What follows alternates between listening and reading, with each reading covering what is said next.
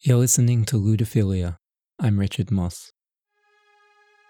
This week's show is in support of a book I'm writing.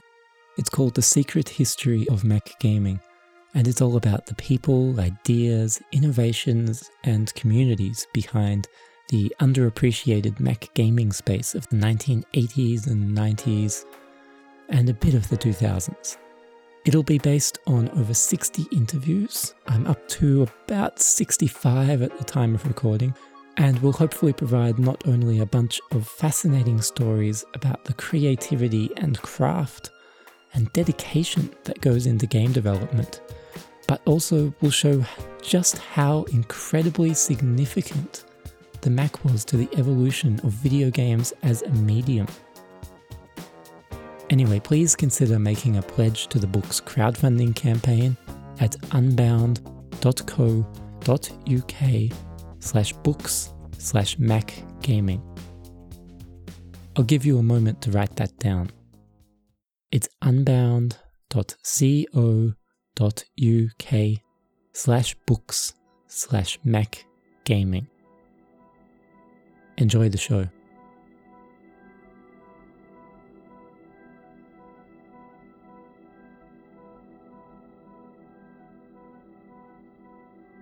In September 1993, a tiny little game development company outside Spokane, Washington released a CD ROM based game. It was one of the first to use the technology, which had only just entered the software business in the late 1980s. The brothers who led the project didn't expect it to make much of a mark on anybody. In fact, they just wanted to earn enough that they could go and develop another game. But it was a big deal, to them at least, because it was their first attempt to develop a game for adults. A game that would make you think, and that would deal with a serious idea in a mature way. Myst turned out to be a big deal for a lot more people than just the brothers Rand and Robin Miller. It got major attention from TV stations and newspapers and culture magazines like Wired. It convinced people that the CD ROM was a viable, worthwhile technology that they should have in their computers. It sold millions of copies. From 1994 through to 2002, it was the highest selling computer game of all time. The Sims, that delightful virtual Dollhouse is what knocked it off top spot. Nowadays, Myst is still right up there, not far outside the top 10. But more important than sales data is the fact that Mist changed video games. Well, almost. Or briefly, depending on how you look at it. But I'm not going to go into that here. I'm going to leave the story behind Myst for my book, The Secret History of Mac Gaming, which again is at unbound.co.uk slash books slash Mac Gaming.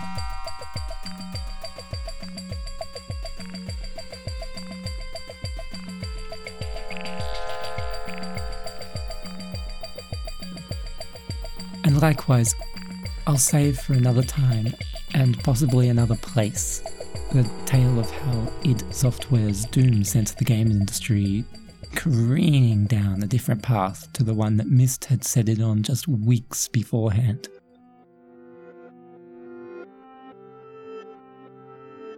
Instead, I want to take you back to an earlier time before Myst or Doom or the reverberations they caused. Back to before the media circus reached Cyan's doors before anybody stumbled into that bizarre deserted island within the pages of a book.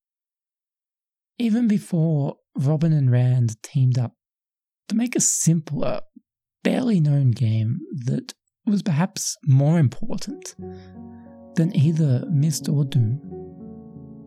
Back to when there were just the brothers, Rand and Robin, the first and third sons, respectively among four boys of the well traveled, non denominational preacher, Ron Miller. When I was very young, I, I kind of worshipped Rand. That's Robin Miller. He was the artist of the pair when they later formed their company, Cyan Worlds. Rand was programmer. As my older brother, he's seven years older than me. And I, I can remember being very young and Rand showing me how to draw.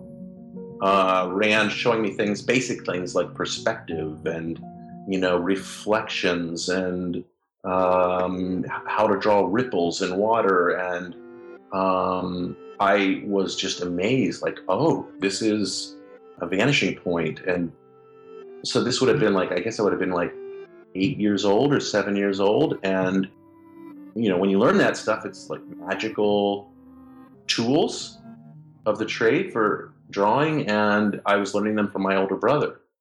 That was, you know, I always really looked up to him. And even in music, too, I would go in and sit in his room and um, listen to his record collection. And the, that was sort of, you know, I think like any older, well, like many older brother, younger brother relationships, I just sort of looked up to Rand, and um, he was in some ways a mentor for me. Rand was also Robin's introduction to computers. Rand developed his own interest in his early teens, and I'll let him tell the story. I was in um, junior high school, and I had a uh, kind of a family acquaintance who was in college taking computer courses, and he took me to the local university. This was in Albuquerque, New Mexico. He took me there, and it was just old uh, giant CRT terminals hooked to an IBM mainframe. But we sat down and we logged in, and you can imagine junior high kid for the first time actually Eh, we heard about computers but no one had you know no kids had access to computers. So it was like this magical experience when we logged into this computer and and he started showing me things. What really got him on board of course was the games catalog.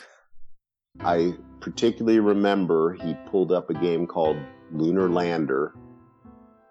It was not what anyone expects these days. It was there was a line on the screen that said basically spit out a few numbers. It said you know, this is how high you are above the lunar surface. This is how fast your spacecraft is dropping right now, and this is how much fuel you have left. And at the end of the line was a question mark.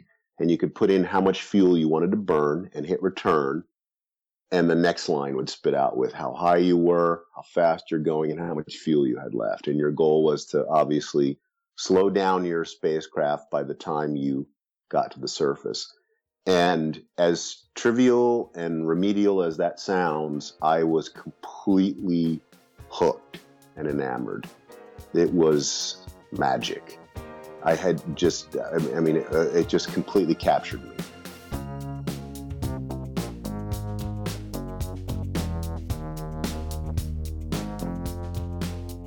I quizzed him and he said, Well, you program computers. And I said, How? And, and the language he thought was easiest was BASIC. And this particular IBM mainframe, and it could be programmed in BASIC. So I bought a book at the university there on BASIC and I started programming in basically in order to make games. And my first game was uh, I decided I would program tic tac toe, where the computer would play against you and it was it was a great learning experience but uh, here's an example of how naive i was. I wrote all the input and output things you know where it would print out a, the little screen of the tic-tac-toe board and and uh, and so i knew how to do the input and output but and i knew how to get the players you know which play which uh, space the player wanted to play in. But then the computer had to decide what what its move was going to be and i was so naive at the time. I knew lots of basic statements in the computer, but I went to my college uh, acquaintance and I said, So I've got all this done, but I don't know what the statement is that makes the computer think. he laughed and laughed and said, "No, no, no, no. That's not the way it works. You have to you have to account for all the possibilities." And the light went on in my head like, "Oh, you really are telling the computer everything, every single step to to uh, to take." So I went on and, and did finish the program, but it was kind of enlightening at that point. I basically every day after junior high, we lived about, or, or the uh, my school was about a block from the university, and I would go over and for out and spend a couple hours every day at the university computer center, stealing a password and using their computer to either play games or write games. Home computers weren't yet a thing at this point, but that started to change as Rand entered college. So when I got into college, they were just starting to have these, you know, tiny little computers that basically didn't do anything or did very little. And I managed to buy one that I had to build myself with, you know, solder the parts on the board and but it did hook to a TV and it recorded programs on cassette tape. And I wrote games for that one as well. I wrote a um, in high school, I guess I skipped this. I wrote a game called Swarms that was based on a book of the same name. It had come out at the same time as about killer bees attacking North America and you having to um, decide how to uh, protect North America from this onslaught of Africanized uh, honey, South American honeybees. He continued learning how to code mostly through making his own games, and he bought all kinds of low cost kit computers. In the meantime, he got married and he had kids. And come 1983, word was getting out about Apple Computer's secret project, the Macintosh. Rand heard about it through a relative who worked at a computer store. Toward the end of the year, he brought home this brochure and said, Apple's coming out with this new machine. I'd never had an Apple computer even. Um, couldn't afford it. I'd had less expensive. But um, I got a job working at a bank, programming at a bank, and you know was making okay money. But when I saw the brochure for the Macintosh, I it was like, well, I'm I'm getting this one. I I want this. So I ended up getting probably the first Mac that they delivered to that store. The Mac was the first mass market personal computer with a graphical user interface. Before the Mac, personal computers were based around command lines. This means that you had to learn obtuse text commands to type in if you wanted to open a file or app or really do anything. And if you ever used a Commodore 64 or an Apple II or uh, a, a PC with DOS on it, you'll know what I mean. But with the Mac, you had something much more intuitive. Files appeared in virtual folders on a virtual desktop, and you used a mouse to point at things. Pressing the mouse button was like tapping on something, it was a gesture something you could learn and master within seconds. And I could go on for hours just talking about the Mac's innovations. But for now, I'll add simply that the original Macintosh did one other incredible thing that we completely take for granted today. It let you change font and text formatting and actually see these things on the screen just as they'll be printed on paper. What you see is what you get, or WYSIWYG, as it would sometimes get called for short. Here's Rand again. I loved the graphics and the fonts and the WYSIWYG. I, you know, I always, without knowing that those things were important to me, I, you know, I, when I saw the Mac, I realized just exactly how important they were to me. Probably like a lot of people at the time and so it really kind of uh, got my attention, and I plopped a lot of money down on a on on the Mac when it first came out. And I was mesmerized by making my own fonts and using some of the new tools that were coming out. Um, there were graphical databases that were coming out that I thought were just super, you know, very intriguing. One of them was called Helix, and I thought, boy, this is a whole new way to look at data.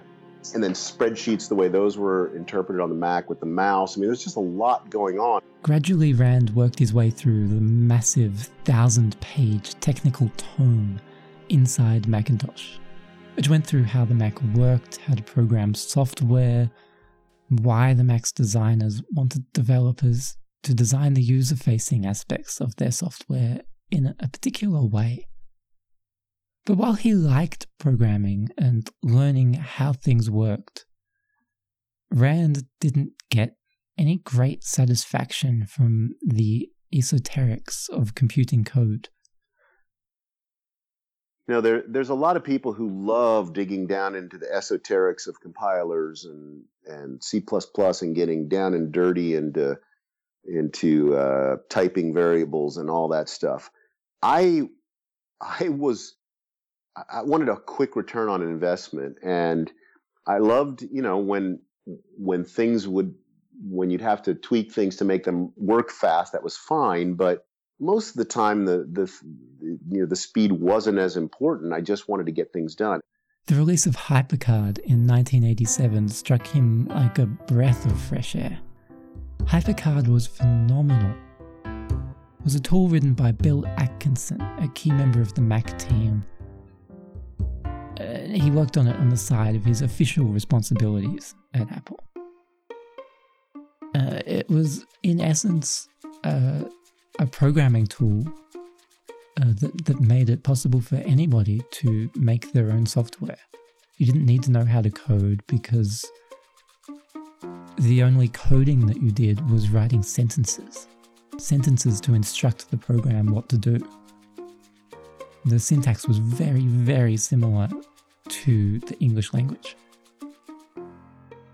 And sometimes you didn't even need to to do that, sometimes you could just drag and drop buttons around and click on menus, and, and that would create your app for you. Was also the thing that introduced the world to hypertext, which you know now, although you may not realize it. And that little thing at the beginning of every web address, that HTTP, as Hypertext Transfer Protocol. It means that you are accessing a hypertext page, just like something that was made in HyperCard. And HyperCard, remember, was from 1987. The way they looked at things, the way they designed that was so elegant and so efficient that it immediately just said, well, I mean, I can, there's so many things we can do with this. You know, it was a very similar to the web, except it only existed on your own computer. So you had pages, uh, which they called cards, and they had you had links um, that you could create, and you could cr- link to other cards. But it did you couldn't link to other people's computers or to other you know, sites or anything like that. It was just like you would create, in essence, one site. And then the only way you could share that was by putting it on a floppy disk and giving it away.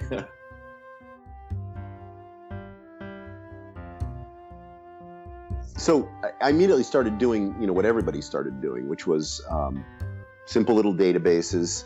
Um, you know, there was a recipe database for my wife and a and uh, little things for the for my kids to play with, um, but nothing serious. But it wasn't until I bought some some educational software or some some children's software for my daughter at the time that I realized that the children's software was kind of taking a back door. If if people weren't, it felt like like if you could do really if you had a great artist and a great programmer you would do you know real games. But if you otherwise you would just kind of be shoved over into children's software. Nobody was doing like really high quality children's software putting time and effort into it so i saw this need and i wrote my brother uh, a letter and basically said hey there's not there, there's a there's not good children's software on the Macintosh. This program called HyperCard has just come out.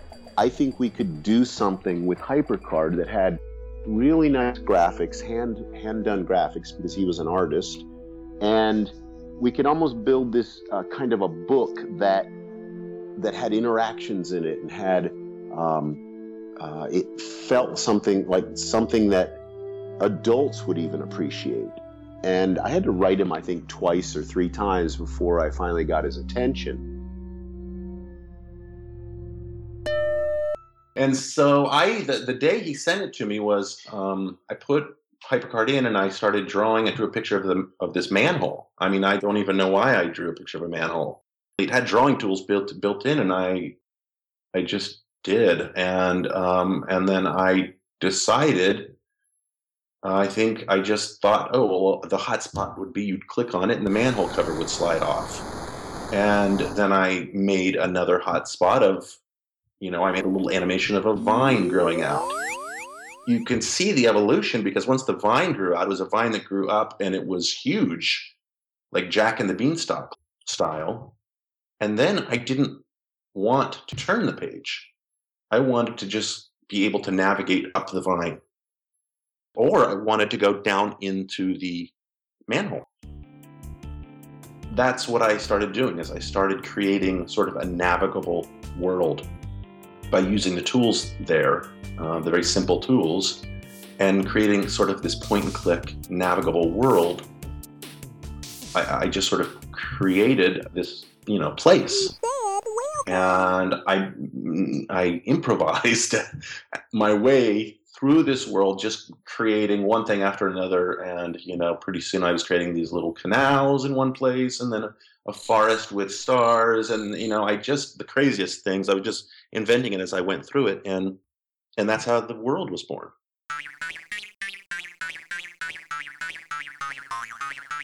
I love to sleep while standing on one leg. Oh, bother, company again. Well, immediately you you are enticed to explore instead of turn the page. Nobody sees a hole in the ground leading downward and a vine growing up leading upward, and in the distance uh, a fire hydrant that says "touch me." That you want to turn the page. You want to go see what those things are, and that's what he did. Instead of drawing the next page, he drew a picture that was closer, that showed what was down in the manhole and a picture that was what was up above on the vine. And it was kind of a stream of consciousness, but it was, it became more of a place instead of a book. Looks like you want to visit my home. Follow me. He started sending me these images and I started connecting them and trying to make them work, um, just make them interactive. Oh, yes, it's you. Well, make yourself comfortable while it I didn't occur to me that, like, oh, this is kind of different. it just seemed like the natural thing to do. so then um, I would send it to Rand, things I was creating on these floppy disks. And I, I don't know how many floppy disks it, it ended up be, being on from my end. It was probably like 15. Um, he would compress it down and get it onto like less discs and add sound and voices. And then we ended up with, with that first product. That's you know, that's where that's where it came from. And then we, we went and we showed it at a a hypercard expo. And we got this crazy reaction, like this really good reaction, which, you know, we kind of were not expecting at all. And I think after we got that good reaction, we, we kind of thought to ourselves, why don't we do another one of these? And then we did uh, another one called Cosmic Osmo. And then we continued on for a little while doing doing these children's worlds. There was a lot of things back then that people were publishing for HyperCard, and they were mostly just sort of there were no games in HyperCard, but there was things like you know encyclo- like encyclopedias and um, document, documentary types of things. Um, people were kind of looking, and no one understood what to do with HyperCard. But people felt like this is something new. And it, it was, it was the precursor to the internet. No one really got that, of course.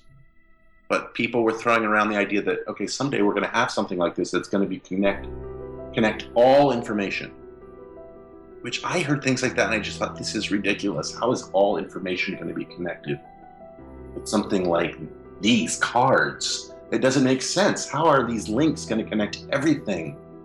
That doesn't make any sense. And I remember hearing that at that Hyper Expo, the first Hyper Expo where we brought the manhole to. It, it just like, um, I, I didn't understand that, uh, which is, is so funny to me now but yeah, we got a publisher very quickly, which was extremely exciting.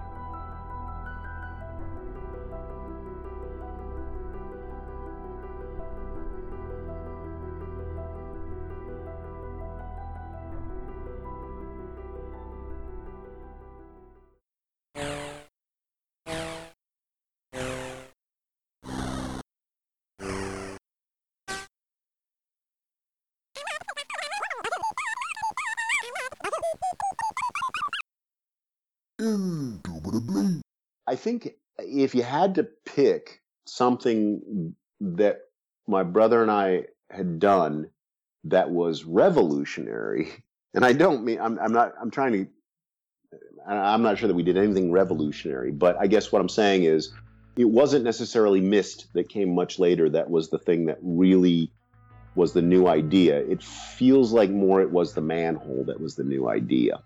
And of course, if you know Deja Vu and you know Zork and you know the games that came before, we obviously built on other people's ideas, but that was the thing that felt like in a place, like we were building a place, not just a game or or a book.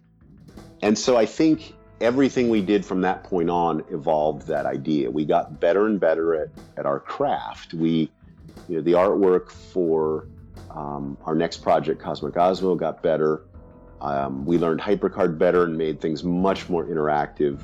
We started doing X commands. Those were external commands, kind of like extensions for HyperCard to make it do things it wasn't originally capable of. So that we could um, make faster, responsive interactivities in the games themselves, or even add color to them where necessary.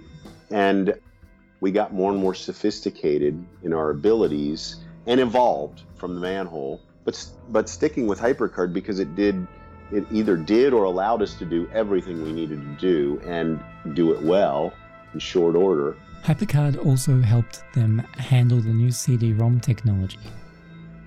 Uh, they initially published the Manhole in 1988 on five floppy disks, and they required a hard drive to play the game which was actually a first in children's software.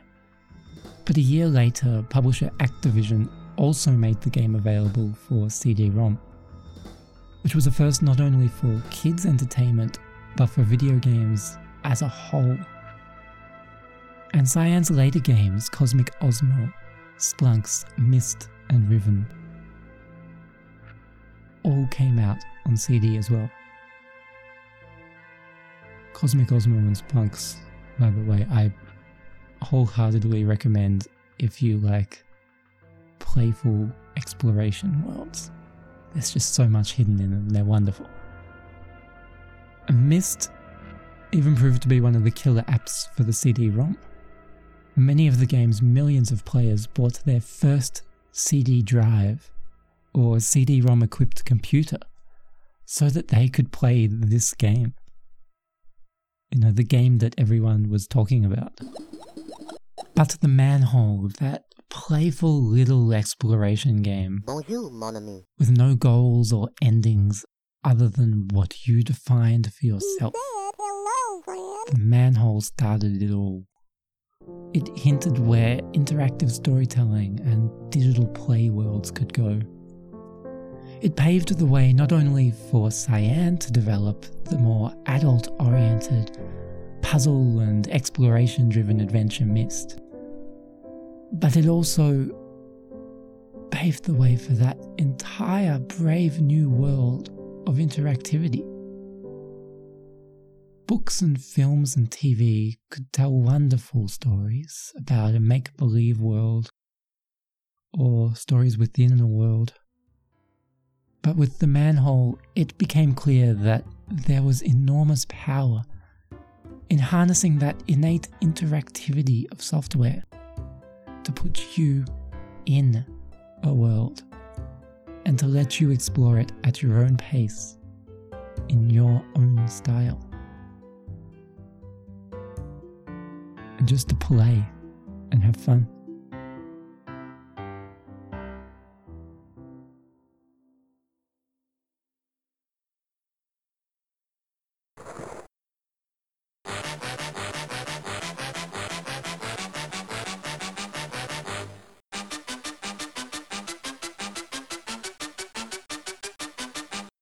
Ludophilia is produced by me, Richard Moss, with music this week by Kai Engel, Lee Rosevere, Steve Combs, Chris Zabriskie, Boxcat Games, Roll Music, Robyn Miller, and some bits of my own. Most of the sound effects you heard also came from the manhole. You can support Ludophilia by donating via PayPal or Patreon, by leaving a review on iTunes, or simply by telling other people to check out the show. It's still a new thing, and my current audience is very small. So do me a favor tweet a link, Facebook share a link. Send it to all your friends and followers. Help me grow. This week's story was adapted from interviews for my upcoming book, The Secret History of Mac Gaming. To remind you again, I'm running a crowdfunding campaign to cover the production and design costs. If you pledge now, you can get a limited edition deluxe hardback with high quality paper and printing and a whole lot of images. You can also get neat rewards like an art print, a custom gift box, a chance to meet me if you really want, or a VIP tour of the Museum of Art and Digital Entertainment uh, otherwise known as The MADE, in Oakland, California. That's a really cool place. Make your pledge at unbound.co.uk slash books slash Mac Gaming. We'll be sticking with video games for the next episode. Then I'll take you into some flesh and blood, real life stories of play. By which I mean play that's not based around a screen not like gore or violence or anything like that. These stories will be perfectly peaceful. Well, probably.